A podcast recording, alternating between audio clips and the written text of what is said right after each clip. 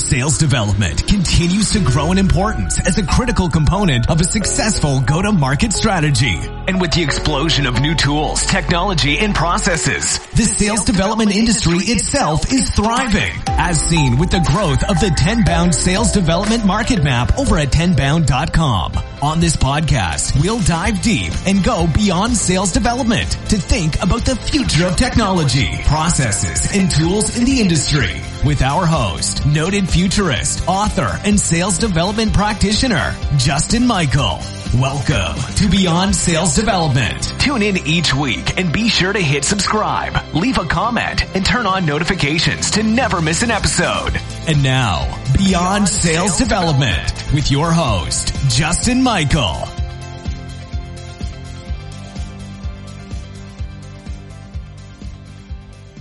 Hey everyone, welcome to Beyond Sales Development. I have the Aaron Ross on the show. Super excited. How are you, Aaron? Yeah, happy to be here. Justin. Excellent. well, I'm a huge fan of your work, as are many others listening here. And uh, for today, I just wanted to crack right into it and talk about just this glut of technology that we're seeing for all sellers who are now potentially remote and they have all these different technology systems. And it's sort of like, you know, what do we do and how do we be effective? And just so curious to get your viewpoints and utility tips. yeah. Well, you know, and, and too, I, I think as you've been a big proponent of all this technology and that's the amount we have is just going to keep multiplying over the years. Right? And I don't know, people have done studies. So maybe I'm just going to make up some numbers, but five years ago, if there were 2000 sales apps and today there might be 10,000 sales apps and in five years there'll be 50,000 sales apps. And, you know, five years ago, people were using on average like three apps for their job and now it's like 10, right? So the, the number of apps that are out there is going to go up. The number of apps we use is going to go up. And also what that means is, and of course on the marketing side, it's the same. Uh, what that means is too, all the recipients of messaging are getting bombarded in more channels with more messages, whether it's email, WhatsApp, LinkedIn, social media, da, da, da, da, da. So there's this exponential explosion of, of content and options and noise. So that's not something that, that's just going to happen. So consequently, I, I find myself going back to the the ever increasing importance of being more in tuned and empathetic and targeted with who you're like who you're what you're doing and to who and for why and just kind of the more technology grows the more we have to grow our humanity too in different ways i love that as a theme so one thing i've been trying to do is push sequencing as tier two or tier three which in a way almost like why have a tier two or tier three but i do have these cool stacks i can use on the one to one, I'm trying to seek hyper personalization, things right now that a machine can't do. But then I read studies like Jeremy Donovan at SalesLoft where only about 20%. There's some kind of Pareto rule of how much needs to be personalized. Before it seems like stalking, I think. Yeah. Let, let, me just start it. I'm, I'm just going to catch off for a second. So Jeremy Donovan, SVP at SalesLoft has said that basically the, the best performance is when you personalize 20% of your email if you do more personalization of the email, then the performance decreases. There's a lot of reasons for that. I think one example is when people over personalize, they probably just take proven structures and they just mess them up, kind of everything from scratch. And to some extent, when you over personalize, if you get too much information about that person, it can feel a little creepy. But, you know, those are just assumptions. There's probably a lot of reasons for it. And I think the 20% rule works because if you can kind of find some templates and some systems that work and then you tweak them, it's better than recreating the wheel every single time you write an email. That's really true. And I think there has to be some analysis right now of the ICP. I'm curious your thoughts because then even if it's personal and it's relevant, but if you don't understand their business condition and you really can't help them, then it's just this weirdly like friendly but salesy thing. And so I think people are forgetting not to be overly salesy. Yep. Uh, well, there's a balance. You know, you have to. I mean, because I have a, a co-author on a book that's not not written yet. Going to get there. I love it. It's called Predictable Closing. Some some point. And he said it's Ali Mirza, great guy. And I'm going to paraphrase his quote: "Was that sales today? Salespeople have become weak." So okay, it's a bit of an extreme statement, but in the past, it was all kind of Glenn, the, the stereotype is Glenn Gary, Glen Ross, always be closing, say whatever you need to say to close the deal. And then over the over the decades, we've gone towards are you interested in what I've got to say? And really there's some balance and confidence, which is, I know people like you have this problem. Do you have it? If you have it, great. If you don't have it, I'll move on. So I think it's this balance where you want to be confident in having an offer and asking for the business, but yeah, not pushy, but also not afraid to even ask for the business in some or ask for the next step. I think that's a really important point. And how do we coach out that? Like I've met folks that are just excited about all the tech stacks because they can kind of just sit behind the computer and they don't actually have to make a call or get rejected. It's like, yes, this era of non-rejected, I'm just going to deploy my code and my sequencers and then I don't have to feel the pain, right? I could just see the opt outs and it's not really as personal as like directly writing and, you know, I've got one shot to get to Aaron Ross and oops, like I joke, I, I would email the CMO of this telco and from every company just within 10 seconds goes remove. I'm like, is this a program he wrote to remove all vendors? But it stings, but at least you know where you stand. so yeah, and I think that's oh, what we're ahead. all finding this, you know, thing is with all these spectrums now, you're just finding kind of that balance for your business. How much technology is the right amount? How much personalization is the right amount? How kind of soft or, or hard the, is the call to action of the sales style? And I don't think there's a magic bullet because the seeking is there's this seeking of like, okay, you know, I'm going to apply this method and that's going to work or this method. It, I mean, can you talk with me about how this has evolved like in the past 10 years since predictable revenue? It's, uh, there still seems to be that seeking for that one system that's going to crack it all. well, that's what people are looking for in life. You know, they want the silver bullet. Like, can I just take, what's, what's the pill I can take to lose weight? or what's the the diet I can use to fix money, or what's like the magic predictable revenue system I can so I never have to worry about money again. I mean, humans are seeking safety creatures. That's why the dream around if I just find the right person to marry, then I'll be safe. I won't have to worry about it again, which isn't true. If I just have enough money, then I'll be safe. I won't have to worry about money again. Again, not true. So that's different than we're seeking kind of adventure and learning. But in this case, you know, a lot of the predictable revenue system, even from 10 years ago, like outbound was seen as not a magic bullet, but yeah, if we just do outbound, it became popular again. Because for a long time, inbound was, you know, the thing, and still is the thing. But there's a lot of messaging from people doing inbound that outbound is bad. You don't want to interrupt people. Cold calling is bad. Cold email is bad.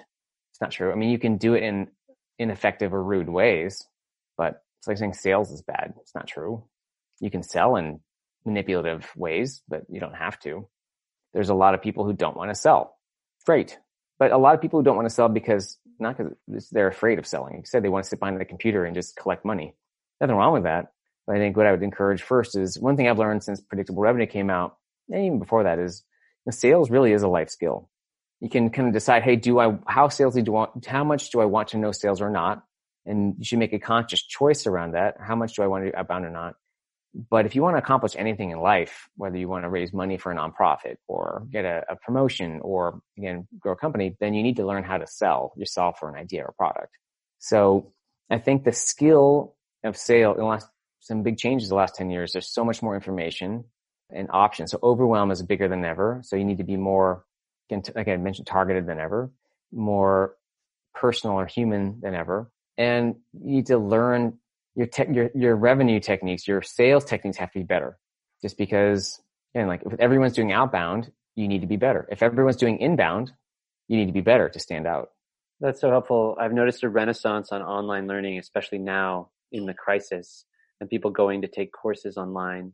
And I could list a lot of them too, but if it were super easy, we wouldn't all make these great commissions, right? So what are some of the ways I've seen some of your videos where you're talking about take the next step and you're actually now digging into the core of human learning i feel there seems to be like a subtext of some of your current work mm-hmm. Can you talk to us about that and just you know help coach us on how we can upscale upskill in the pandemic and uh, take this step on something that is holding us back yeah well i think the pandemic I mean, some of the panic has gone down but there's still a lot there i think realizing that there's never been more disruption, which means there's never been more change. There's never been more opportunity for, for businesses and for people. It may not feel that way right now. It may not feel good for, for a lot of people. It doesn't feel good. Jobs lost, businesses lost, may feel hopeless. But when we look back next year, a few years, this will be like the, year of the most entrepreneurial creativity ever because people are forced to do it, kind of kicking and screaming. Everyone's adapting one way or another, the business level, personal level, kids level, schools. Like that, there's still no good answer with schools. So a lot of this and a lot of success in sales is having the a reason to do something new, whether you want to or not. And be a lot of people being forced into things. That's fine. And kind of go and learn how to go with the flow and not, and being okay, learning to be okay with not having a predictable future and still leaning into that and knowing that you're going to be okay at some point.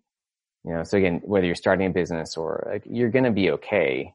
You may have to do things that don't feel good, whether it's different, whether it's like budgets or having kids at home, which homeschooling, which is challenging, or remote learning, which again, challenging. Taking a new job, like maybe you're an entrepreneur who never had to sell before, but now you have to, or you had to fire someone and you hadn't done that. Like there's all kinds of disruption that we're going through, but it's going to come out, we're going to come out in a, a stronger place. In the impossible book, there's a section called the year of hell. Everyone has a year of hell, right? Now, more people than ever having the same year of hell. But right. if you lean into it, like you said, if you, or how do you invest in your business to make it better? How do you invest in yourself to make it better? And you realize it could take, you know, a year or two, you can come out of this on a, on a, a much stronger place. So I think a lot, like going back to first step, realizing there's a ton of opportunity right now, whether it feels like it or not. You've been an amazing entrepreneur. You came out of Salesforce and built this engine there and then really inspired countless companies to adopt this model, which has been very effective and become the model. And I think we're just seeing evolutions of that model. For people now who are going to take the leap into the abyss, I think you just touched on it, but they want to write a book or start a blog or become a brand, but they're just thinking like, I'm a rep or like, I haven't done what Aaron's done. Like, what is your counsel sure. to those folks? Because a lot of people are inspired now and do have some extra time or they, they want to go out there, but they're kind of like, ah, I couldn't do it now. Is, is there some paradox happening there? Well, okay, so that happens to, I think can happen to anyone. Like that happens to me to some extent or a lot to extent because let's say that a few months ago I was like, well, I really want to try doing some fiction, fiction writing. Wow. You know, I don't, I don't know how to write a story, like a novel or a, a short story. Like everything, you know, uh, would people want to read that? How would I do that? I don't know. With my story, you know, all these, the same, exact same thoughts that anyone else is feeling. So everyone, just because you get to my level or, you know, someone else's level, whatever that means, doesn't really mean anything. It just doesn't mean that you, that goes away. But what I do see is I recognize it more often, more quickly. Sometimes I do, sometimes I don't. I honestly have a lot to juggle, right? We have a lot of kids and there's a business. I could make the time to write. I choose not to. I don't know. There's probably some personal development thing there. So I think first is just like, look, if it's something that feels you're interested in doing, you've thought about it for a while, it's come and gone. It might be some kind of book. It might be painting. It might be writing music. Sorry, like, hey, is this something that I feel like I really want to do? And then as much as you can, take little steps every day or as much as you can and realize you're going to fall off the wagon and on the wagon until you build a little more confidence. The, probably the best thing you can do to start is tell someone else about it. Like start talking to people about it, even if you don't do anything right? I just told you I'm interested in fiction writing. Okay, that's a good little step. It kind of reminds myself because I forgot about it for a while. Um, I did write a little story. I've done some like baby steps. One baby step was uh, I would tell made up stories at night. Like, Well, the kids always want, tell us a made up story. Oh, I got to make up a story, which is fine, but I'm like tired. And so I was like, there are all these little practice steps you can realize that you actually are, might be taking on the, on the, on the way towards being ready to make progress on that project and that we don't appreciate because we think of, well, if I'm going to write a book, I, I got to sit down, like write a book. So to me, it's like talk, talk to people about it, what you want to do, listen to yourself and take really small steps. It's been real. It's okay to take really small steps.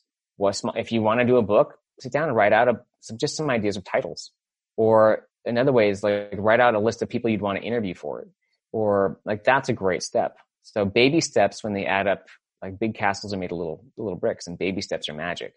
I love Don't that. Judge yourself for taking baby steps.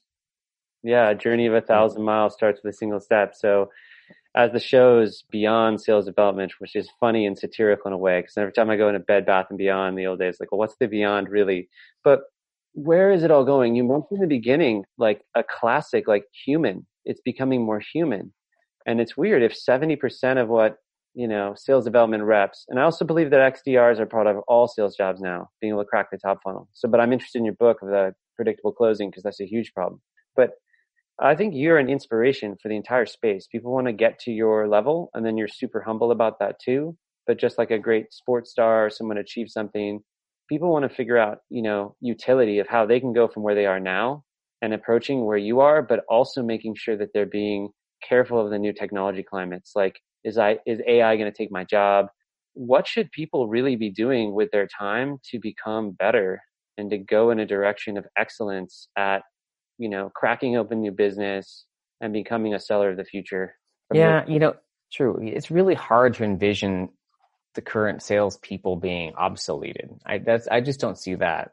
What I do see for a lot of jobs is the skill level has to to grow, right? So Uh, a few years ago, you could probably just copy email templates off the web, paste them into your email, whatever your email system was, and send them and They could work. It doesn't really work as much anymore because of all the noise. So now, just because outreach sends or a Salesloft or whatever your sequencer can do can send hundreds of emails, well, everyone does. So the problem is not the mechanics of sending emails and following up.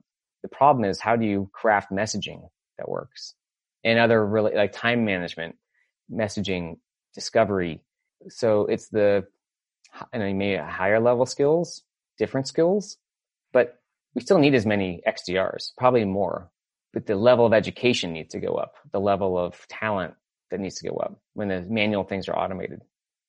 Do you see a situation where certain tech companies could run like XDR, X Machina, where basically whole areas of the very top demand gen funnel could be happening in a machine era and I'm casting way out like 2035, yeah. 2050 or is I mean, still... probably, I, you know, probably, but the, but it's for a lot of things for a lot of B2B, you know, in consumerish stuff that's more cut and paste.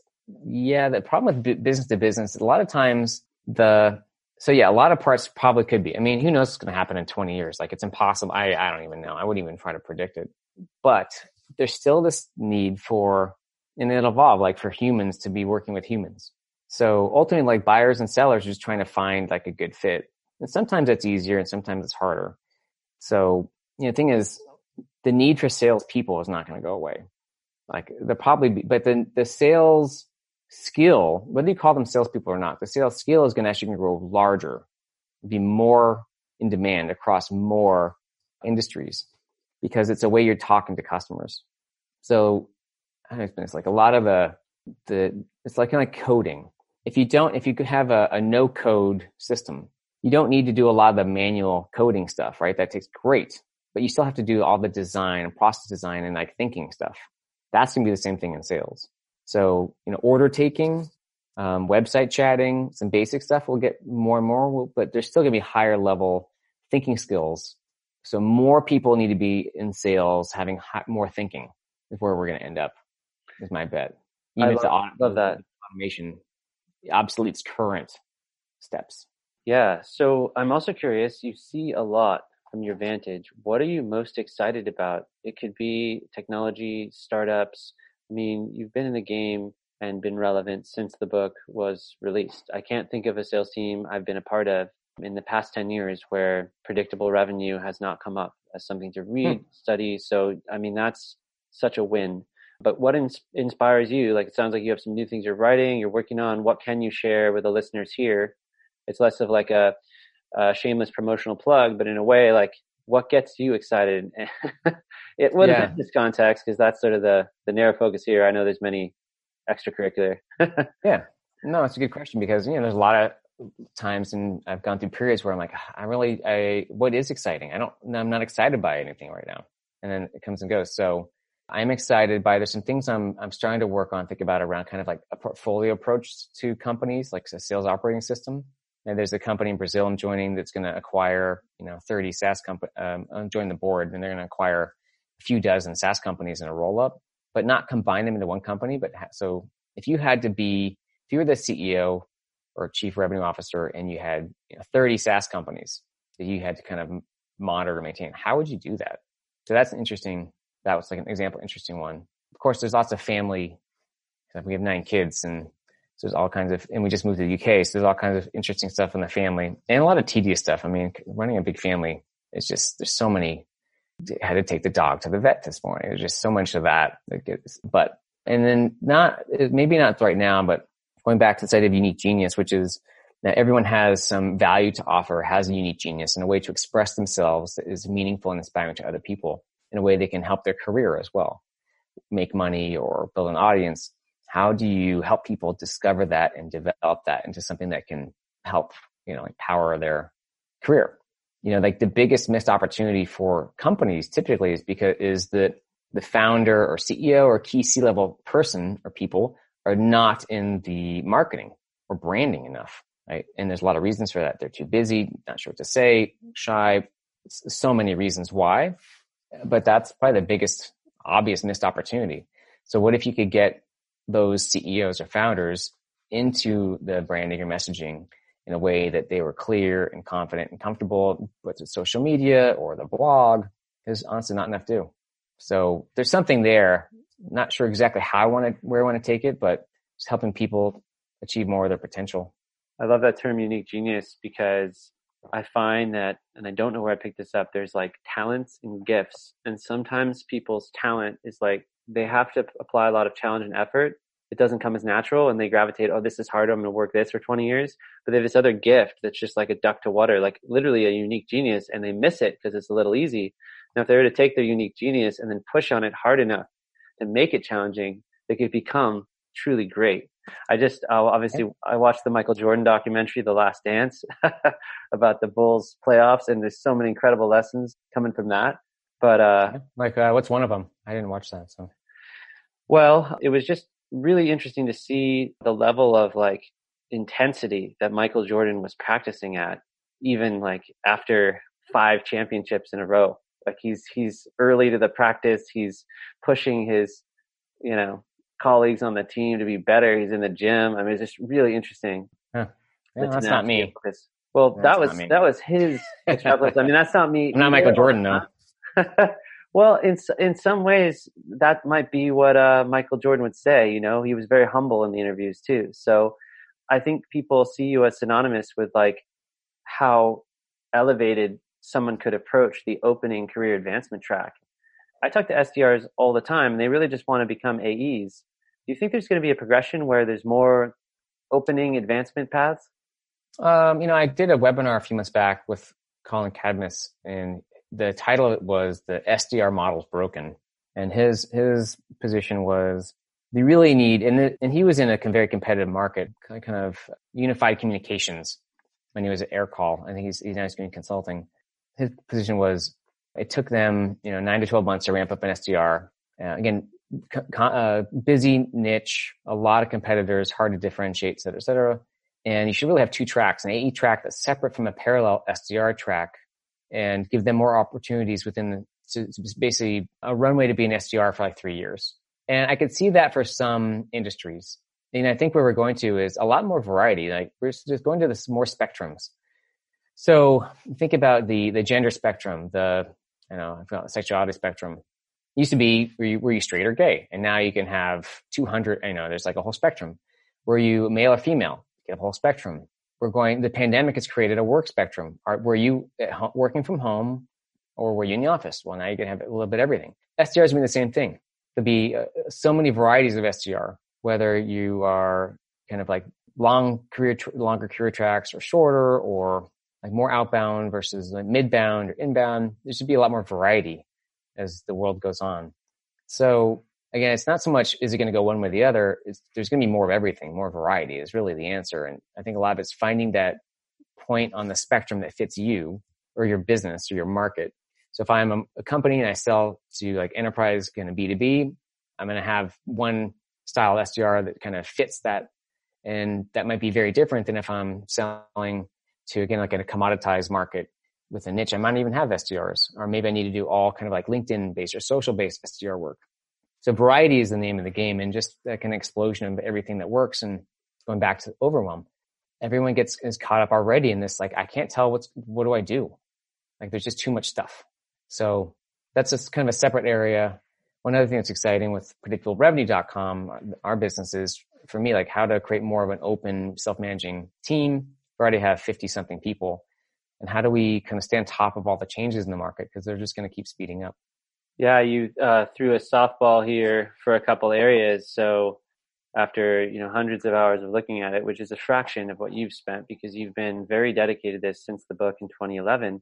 But there's two things that kept coming up with everyone I interviewed, including you, is subspecialization. So the Moneyball effect, yeah. like having a, an SDR that just does social media or an SDR that just does replies. And yeah, so subspecialization. Uh, well, that was a good. That would be a good one to talk about. Actually. Or hyper specialization, hyper, whatever yeah. you want to call it. And then this, yeah. So there's the the Moneyball effect, and the second is converged systems. Because if once we get to like a thousand dollars per head per month of stack, some new vendors have to come along and converge it and say, well, this is a dialer and a data and a sequencer. Yeah, it's already happening. Yeah. The CFO is going to say, wait, I, I can't buy Marjorie 26 tech stacks so she can start her job, right? So I mean, yeah. Right? So can you like very quickly touch on these two themes if you like these themes? These seem to come up a lot. I love your take. Well, I think quickly the specialization one, I feel like a lot of people missed, I think even the bigger, the bigger idea in predictable revenue that doesn't really get talked about that much which is more important, a bigger deal than outbound, which is the sales specialization. That's really the foundation for a high performing sales team. And I know in Silicon Valley, it's so common now to have specialized sales teams that you take it for granted. Most people in the world don't. And what that means is again, prospect is your prospect, close as you close. If you have inbound leads and inbound response person, people, and separate from account management, customer success, just the way it's like a sports team. You know, you attackers and midfield defenders, goalie. The way the team, you know, depending on the sport, depending on the business, you might change that, but everyone has their specialty.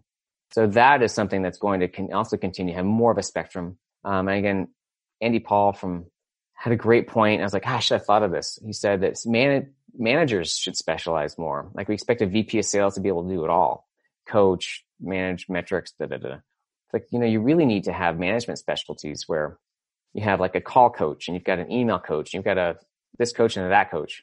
Maybe they're not your company, you bring them in, but there's just too many things that you you can't stay on top of it all. So that specialization is going to be again another big trend. Continue on, and the uh, the last one you mentioned on convergence, it's always a thing. You know, people build more apps, and then someone else combines them into one platform, and then there's more apps, and you combine them. So the danger is it's not the danger. It's just the overwhelm of there's so many apps and there's going to be so much change. People, it's sometimes hard to feel confident in what you're doing because there's always something better no matter what you do and something, or something that might sound better. So the grass is greener is just going to be another dangerous temptation as we go on. All the, everyone not only getting better at building apps, but making promises whether they're true, they're true or not. That's so true. The difference between real AI and the fake AI automation, it's, it's hard to know. We've gotten close here to the half hour and I just like to give each guest a chance to just really just straight up promote what they're working on. Someone love this. Where can we get more of like Aaron now up to date, what you're working on now that's going to help yep. with sales development function? Yeah, well, definitely. I'd start with if you haven't read the sequel to Predictable Revenue, the, the book Impossible to Inevitable. It was also rated one of the, the eighth best startup book ever. That's, uh, Google it, but from impossible.com. And then separately, business wise, everything else, predictablerevenue.com, best place to start. It's awesome, Aaron. It's been an honor to have you on the show. Definitely influenced even the existence of the show and my work. So I'm grateful that you came on today. And I hope a lot of folks, uh, you know, go hit your site and interact with you on LinkedIn. Yep. Yeah, appreciate it. Thanks, Justin. Thanks again.